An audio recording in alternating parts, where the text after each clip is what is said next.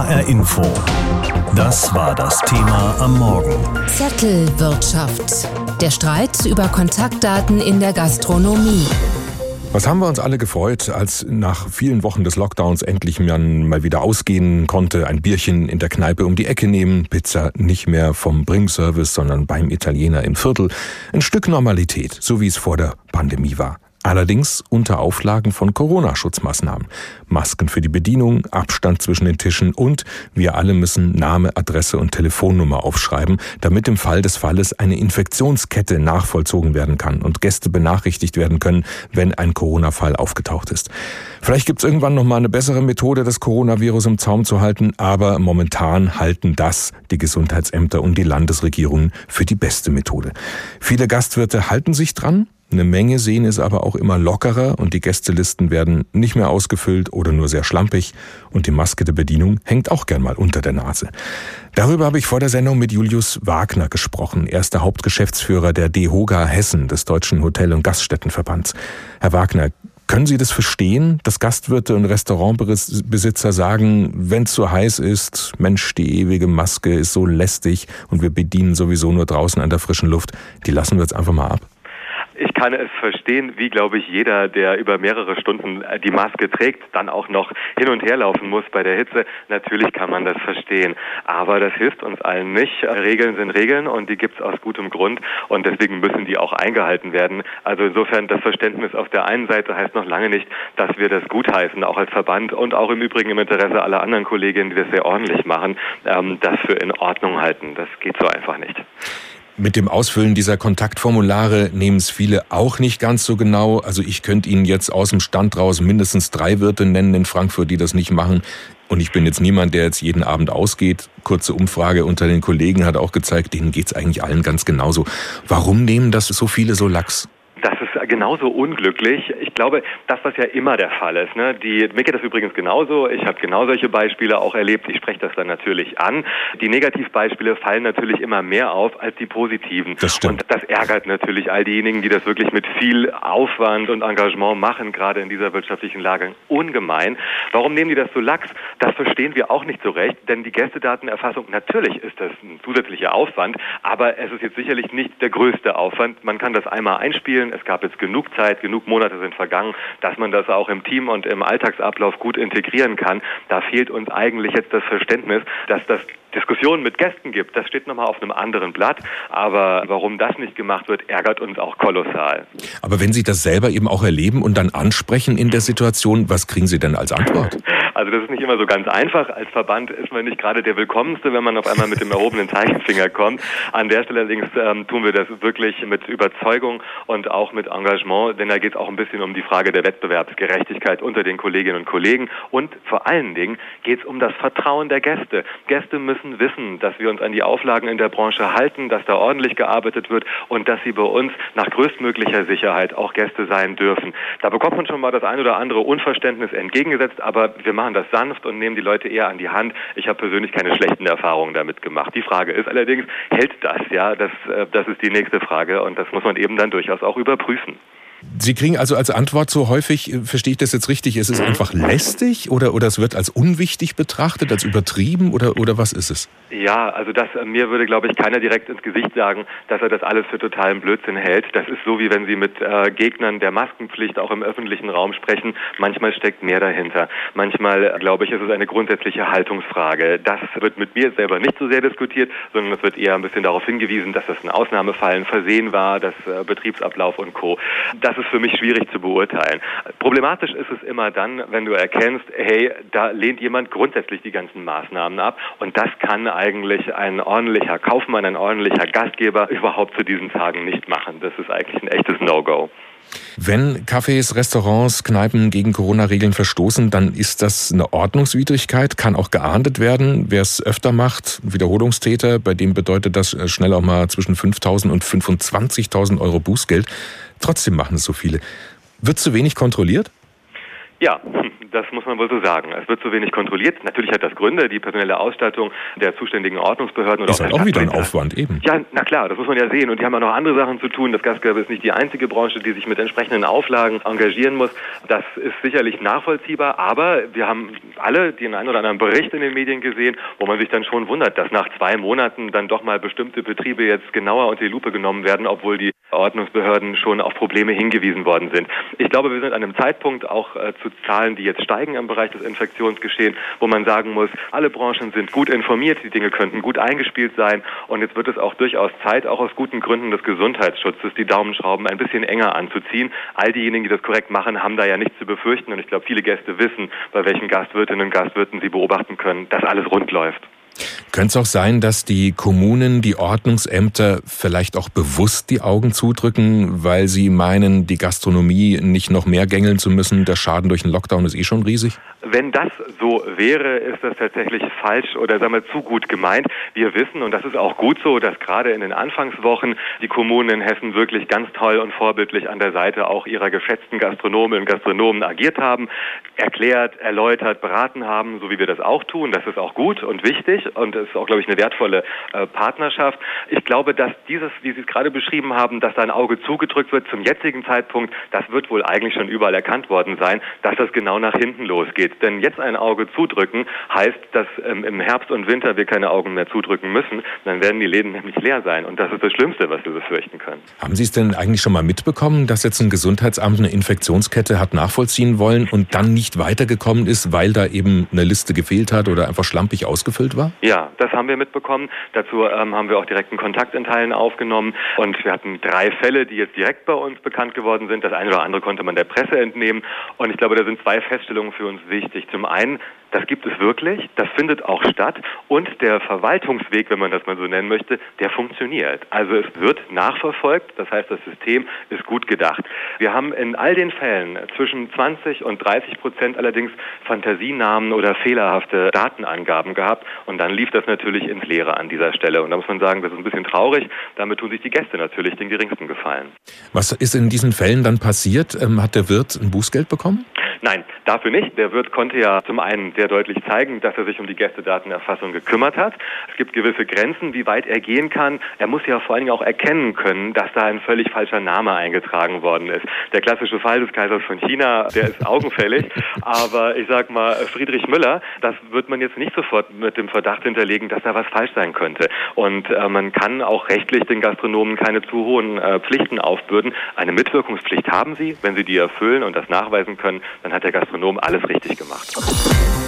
Selbst wenn Sie nur ein kleines Bier trinken wollen oder einen Kaffee, müssen Sie Name, Adresse und Telefonnummer angeben. Auf einem Zettel, den der Wirt dann ein paar Wochen aufheben muss. Für den Fall, dass die Gesundheitsämter eine Infektionskette nachvollziehen wollen, dann kriegen Sie zum Beispiel einen Anruf, bei dem Sie dann gesagt bekommen, da und da hat jemand mit Corona am Nachbartisch gesessen, lassen Sie sich mal testen. Jetzt ist es allerdings auch schon vorgekommen, dass die Polizei bei Wirten diese Kontaktformulare sehen wollte, weil sie in einer Straftat ermitteln, die mit Corona überhaupt nichts zu tun hat. Darf die das? Ist seitdem die Frage. Und in der Politik, soll die Polizei das dürfen? Freier Zugriff der Ermittlungsbehörden auf Corona-Gästelisten bloß nicht, sagen dazu unisono die Fraktionen der FDP und der Linken im Hessischen Landtag.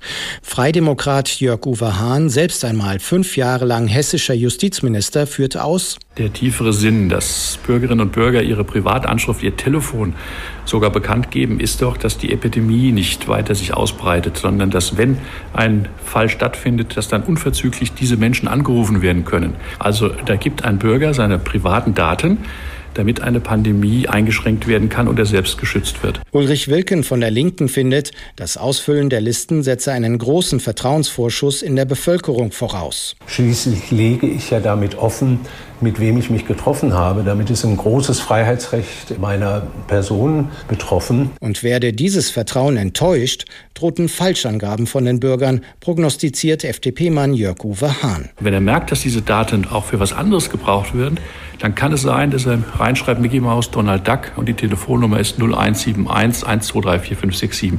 Das wollen wir gerade nicht. Auch der hessische Datenschutzbeauftragte Michael Ronellenfitsch betont, die personenbezogenen Daten seien Zweck zweckgebunden ausschließlich zur Verfolgung von Infektionsketten zu verwenden.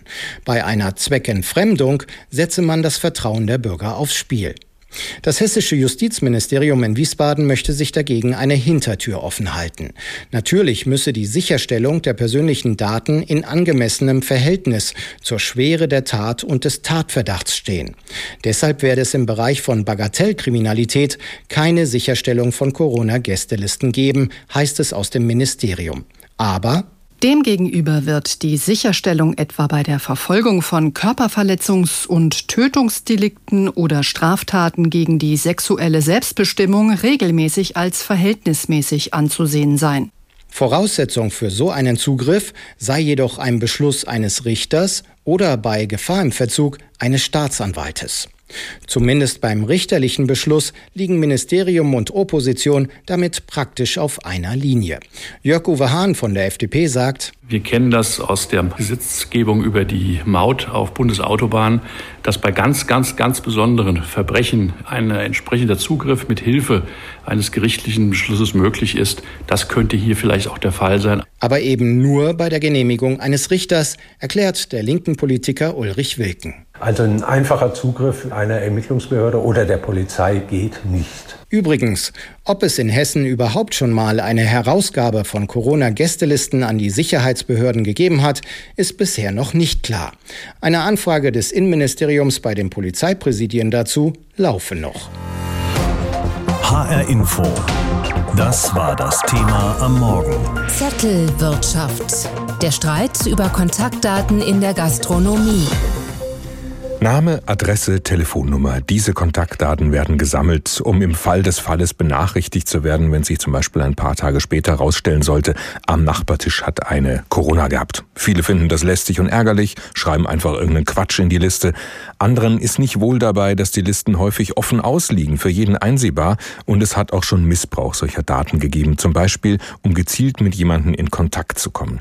Über diese Probleme habe ich mit Werner Hülsmann gesprochen von der Deutschen Vereinigung für Datenschutz. Herr Hülsmann, für wie sicher halten Sie die Daten in den Corona-Gästelisten? Das kommt ganz darauf an, wie die einzelnen Gastwirte damit umgehen, ob sie Listen haben, wo die ja DIN A4 Seiten mäßig dann alle möglichen Gäste sich nacheinander eintragen sollen oder wie es eigentlich gefordert wäre, dass es da für jeden Gast dann einen eigenständigen Zettel gibt, der dann allerdings auch ordnungsgemäß abgeheftet und auch aus meiner Sicht dann eingeschlossen gehört, bis er dann wenn er nicht gebraucht wird, äh, vernichtet wird. Das heißt also, diese Listen, wo man eben sieht, die fünf, die sich vorher schon eingetragen haben, das sollte eigentlich überhaupt nicht so sein. Das sollte nicht nur äh, nicht so sein, das ist auch datenschutzwidrig und der Hamburger Datenschutzbeauftragte wird hier wohl auch schon dann die ersten Bußgeldverfahren in diesem Bereich einleiten. Inwieweit der hessische Datenschutzbeauftragte dem nachfolgt, entzieht sich derzeit noch meiner Kenntnis. Also das heißt aber, wenn dann, falls dann mal Ordnungsämter kontrollieren eben in äh, Kneipen, Restaurants und so weiter, dann könnten die sowas, also eine nicht korrekt geführte ja, Liste soll es eben gar nicht sein, nicht korrekt gesammelte Kontaktdaten, sowas könnten die dann auch mit dem Bußgeld belegen. Naja, das ist ein Datenschutzverstoß. Hierfür wäre es erforderlich, äh, dass sich betroffene Personen, die solche Listen sehen, dann äh, bei der zuständigen Datenschutzaufsichtsbehörde, also beim hessischen Landesdatenschutzbeauftragten, entsprechend beschweren und der würde dann bei einer Prüfung tatsächlich ein Bußgeld belegen können. Ja, aber wo kein Kläger, da kein Richter, oder? Also wer, wer macht das schon?